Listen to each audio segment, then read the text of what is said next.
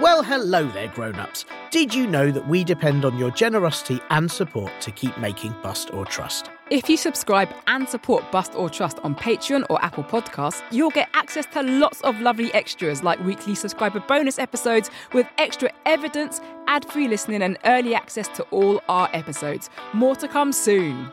To support Bust or Trust, just click subscribe in Apple Podcasts or visit patreon.com forward slash Bust or Trust podcast. Or for more information, visit our website at bustortrust.com.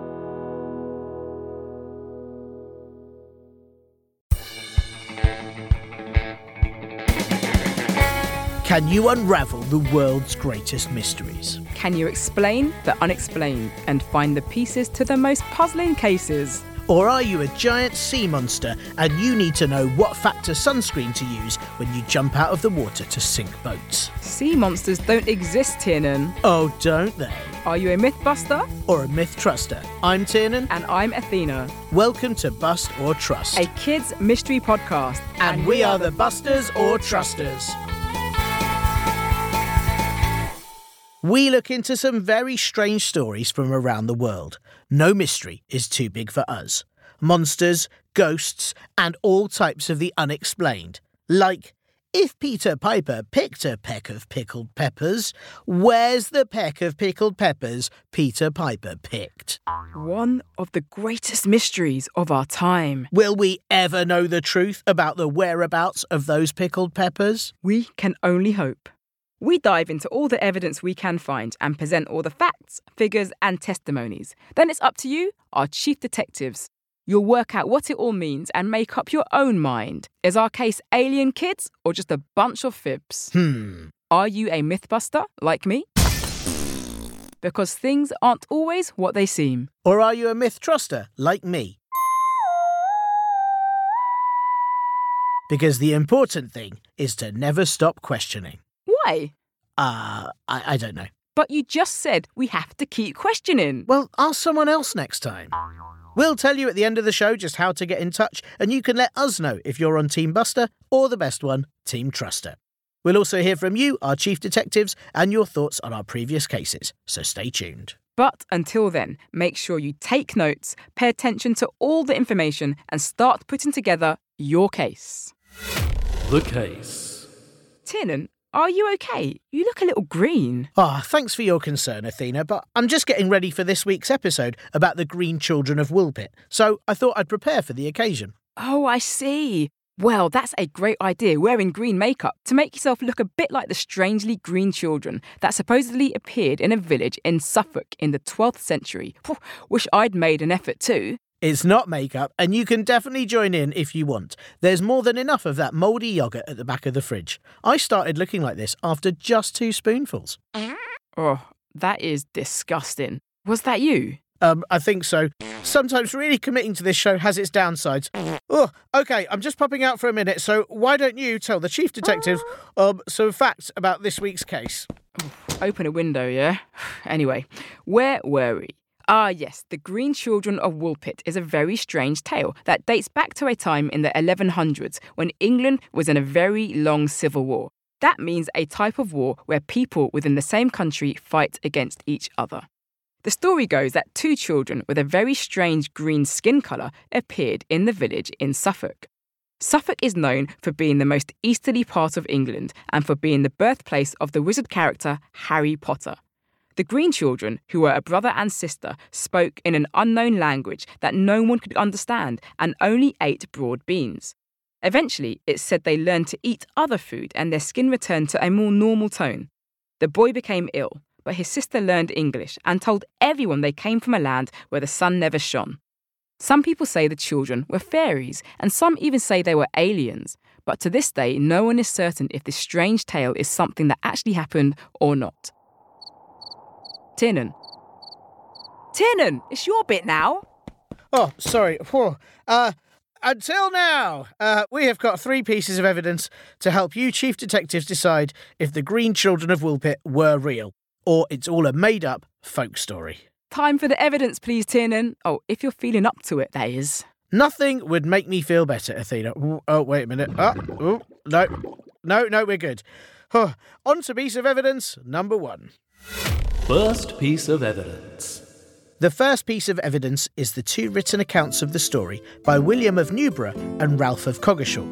William was a canon, which doesn't mean he fired cannonballs, but it's a type of religious leadership position. He lived far away in Yorkshire in the north of England and wrote about the Green Children based on reports from trustworthy sources. According to his writings, the children were found by a pit near the village. Their skin was green, their language was unknown, and their clothes were unfamiliar. The other writer, Ralph, was an abbot, which means he was the head of a group of religious monks. He lived very near to Woolpit. Ralph wrote about the children in his chronicles and said he based it on the reports of a man who supposedly let the children stay at his home. Both William and Ralph wrote how the children wouldn't eat any food except broad beans. They also mentioned that when they did eat normal food, the children lost their colour and became sick. Both writers also mentioned the girl learning English and commented that the children were from a very different place. Experts who've studied the texts say there's no way they could have seen each other's manuscripts before they wrote their own. So, how could two accounts from two different people in different parts of the country both be about the same story unless something really occurred. Just because two different people wrote accounts about the green children of Woolpit doesn't mean the story is true. For a start, it's possible they were told the tale from the same person, as William never stated who reported the story to him, just that it was a trustworthy source. So they could have easily heard the exact same rumours and then been very creative, making it up into a more interesting story for their own writings. Both versions also have very different details to each other. Some experts have suggested that William's report shows that he had doubts about what he wrote too. This story happened in the 1100s, and one of the big problems we have is that tales then were passed on through person to person storytelling. They weren't printed in books like they are today, and when they were written down, there was only one copy, so not everyone would be able to see it. This meant details might have changed along the way so it's impossible to know the original version of the story. Some experts say the story about the Green Children could be a muddled up version of a real story, but there are others who say it's really a tale about meeting people from foreign lands. At the time, that was happening a lot in Britain, with the Normans from France, the ancient Britons, the English, and more all living in the same country. So, a tale about two very different children, one who became part of the village and one who didn't, may have been a story to describe how people felt at the time. History is always interesting, Athena, but you might have to update your list of people in Britain in the 12th century to include green people from an unknown land once you hear piece of evidence number two. Second piece of evidence. Which is that some people can go green. I don't mean in an environmental way, though obviously you should. I mean really green, with green skin and everything. There is a condition called chlorosis. This is when the body doesn't have enough vitamin B6 or iron, and it can make your skin go a bit green. It can be caused by not eating enough food. People call it malnourishment, or by an infection. Chlorosis is even known as the green sickness, so there's a good chance these children might have had green skin. It could have really surprised people to see anyone looking like that. That is true. And in fact, if it was chlorosis, that explains why their skin changed colour again when they started eating properly. A lot of people in those days got chlorosis, so their green skin may not have been that surprising to the villagers. Chlorosis was very common, and it was written about in a number of medical journals until the 20th century when our understanding of diets meant people were less malnourished, so the condition disappeared. There are also other conditions that can make your skin go green too, including being poisoned, allergies to certain metals, and in my case, whenever I've been on a roller coaster. Loop the loop, no thanks. So, that part could be true, but it doesn't explain where the children came from or the rest of the story it could still be the case that the person who first created the story had seen someone with that condition and used that as the basis for the tale. OK, but the third piece of evidence may help answer those last few questions you have. Third piece of evidence. The third piece of evidence is in William's writings. He said the girl, once she'd learned to speak English, said that they came from St. Martin's Land, where everything was green. Some commentators believe St Martin's Land was a village not far from Woolpit called Fornham St Martin. A number of Dutch cloth workers had settled in the village. They were from the Netherlands and worked with textiles and fabrics. During the Civil War that we mentioned earlier, the children might have fled the village, running away without any food. They would have been confused and probably only spoke Dutch. So that might have been the unknown language the villagers spoke about. That and the green skin would have made the children seem very strange to them. It's a very interesting theory, but it's a theory, not evidence. And other experts say that the Dutch language would have been recognised by people there. So it doesn't quite work. I just wish we knew more about the beans that made you turn green. Yeah, I think they'd be really popular in today's world.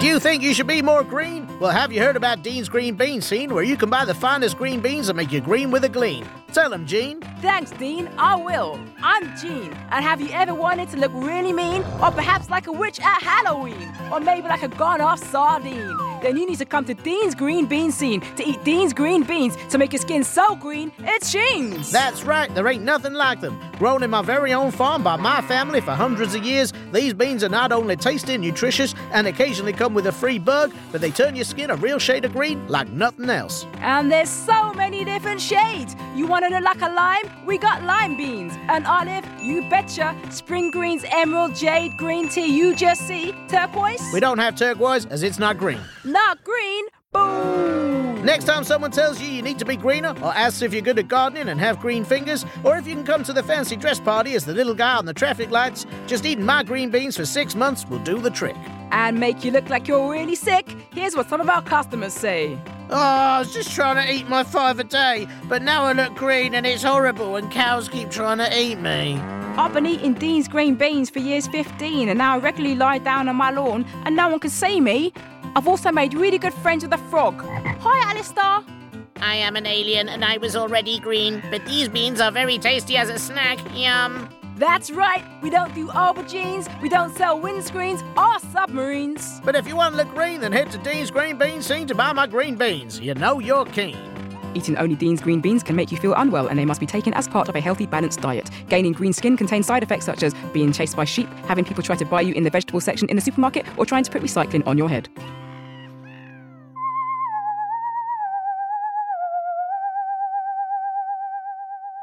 Wow, I'm not sure I want those at all. No, that, that was weird and very silly. You know who aren't silly though? Uh, me? No, definitely not you. It's our chief detectives, and now it's up to them to decide did the green children of Woolpit really exist, or is it just a story? Let's go over the evidence. Evidence recap. Piece of evidence number one is the first two written accounts about the Green Children of Woolpit. Both writers lived quite far from each other, so they couldn't have copied the story. But they may have heard it from the same source, who we don't know for sure was telling a true story or something they'd made up. And the differences between the two pieces mean it's likely they also added some creative writing to it as well. The second piece of evidence is that a condition called chlorosis can actually make your skin green, which may be what the children had. But a number of people in those times would have likely had the condition, and so seeing people with green skin in that way would not have been a shock to them, like the story says it was, and it doesn't explain where they came from.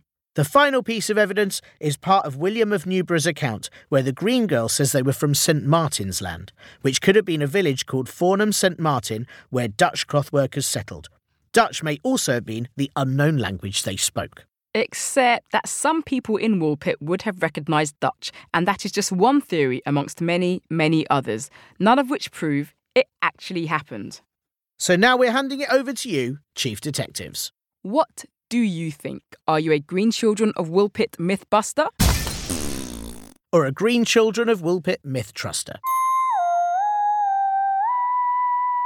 We want to hear from you, and most importantly, which side you're on.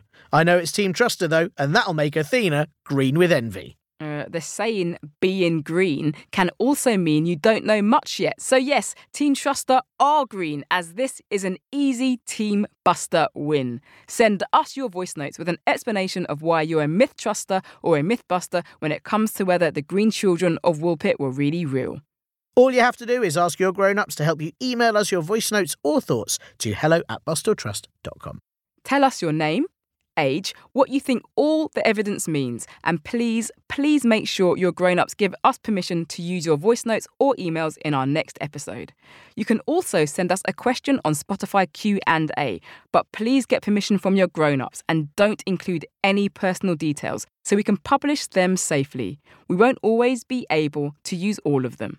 We've had some lovely reviews on Apple Podcasts from our chief detectives. This one says, Great stuff. I'm Jonah. I'm a mystery truster, but it's a very good podcast. I think that Tinan, if that's how you spell it, very close, Jonah, I'm very impressed, and Athena should switch sides sometimes. Bye. That's right, Jonah. I think that Athena should switch sides and join Team Truster, and I'll just, I'll stay where I am, actually. I'm all right here. Well, I would switch sides if I could be presented with some decent evidence, Tiernan. Still waiting. Thank you to all the chief detectives. I love the way you use the evidence to make up your own minds. They are the best. And if you enjoyed the show, please follow us on Apple Podcasts, Spotify, or Amazon Music, or wherever you listen to your podcasts for more great episodes. We love to hear what you think, so please do rate and review us on Apple Podcasts and Spotify. It helps more detectives to find, bust, or trust. We'll even read some of the reviews out on the show. Thanks for listening. We'll see you next time for more Bust or Trust. Oh, I think I'm feeling a lot better now. You still look quite green to me. Really? Oh no, what am I going to do? I know. Stand in that. A plant pot? We keep saying some indoor plants would really brighten this place up. Athena? Shh, be a plant.